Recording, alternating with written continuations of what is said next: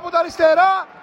Για το κεφάλι του Καρλίτος γκολ για τον Παναθηναϊκό 1-0 με τον Καρλίτος να δίνει ξανά και ξανά. Λύση στον τριφύλι προηγείται. Εδώ στα πίστα στα Απόστολος Νικολαίδης ο Παναθηναϊκός και το πανηγυρίζει με τον κόσμο του.